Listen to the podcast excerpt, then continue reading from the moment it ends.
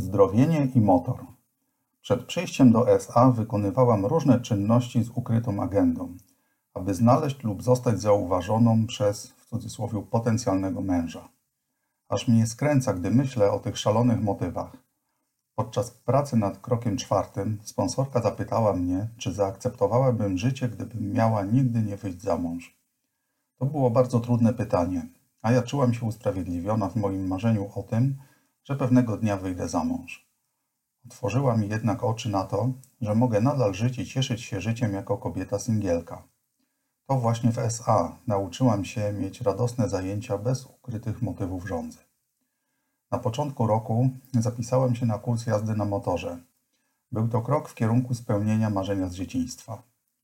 Po tygodniu intensywnej nauki zaczęłam rozglądać się w poszukiwaniu motocykla. Nie wiedziałam, czego chcę, więc korzystałam z pomocy mojego budżetu. Po dwóch tygodniach kupiłam sportowy motocykl z silnikiem o pojemności 150 cm3. Nazwałam go Juilliard od szkoły dla baletnic, bo żeby dosięgnąć ziemi od siodełka, muszę odchylić palce w dół. Pierwsze dwa miesiące z Juilliardem były straszne.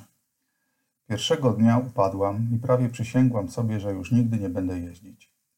Dwa dni później spróbowałam ponownie, ale zniechęcił mnie ciężar tego motoru. Czułem, że jest zbyt ciężki, aby go poruszyć, aż w pewnym momencie przewrócił się na mnie.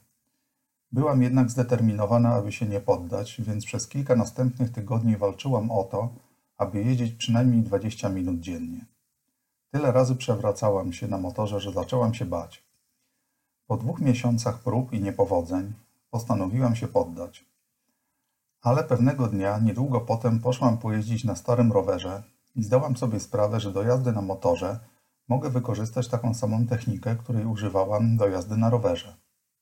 Myślę, że to Bóg mnie zachęcał, bo właśnie tego dnia miałam pierwszą udaną jazdę. Od tego dnia minęło już ponad pół roku, więc cieszę się, że się nie poddałam. Dołączyłam do wspaniałej i bardzo wspierającej społeczności motorowej, której inaczej nigdy bym nie poznała. Miałam okazję zwiedzić różne części Kenii i poznać niesamowitych ludzi z różnych środowisk. Brałam udział w wielu wydarzeniach i nawet miałam okazję zanieść posłanie SA motocykliście, który wydaje się być jednym z nas. Bycie kobietą na motorze dało mi tożsamość, o której dwunastolatka we mnie wciąż by marzyła. Jestem bardzo wdzięczna i patrzę na to przyjemne zajęcie jako na wspaniały dar trzeźwości. Kawi, seksocholiczka z Kenii.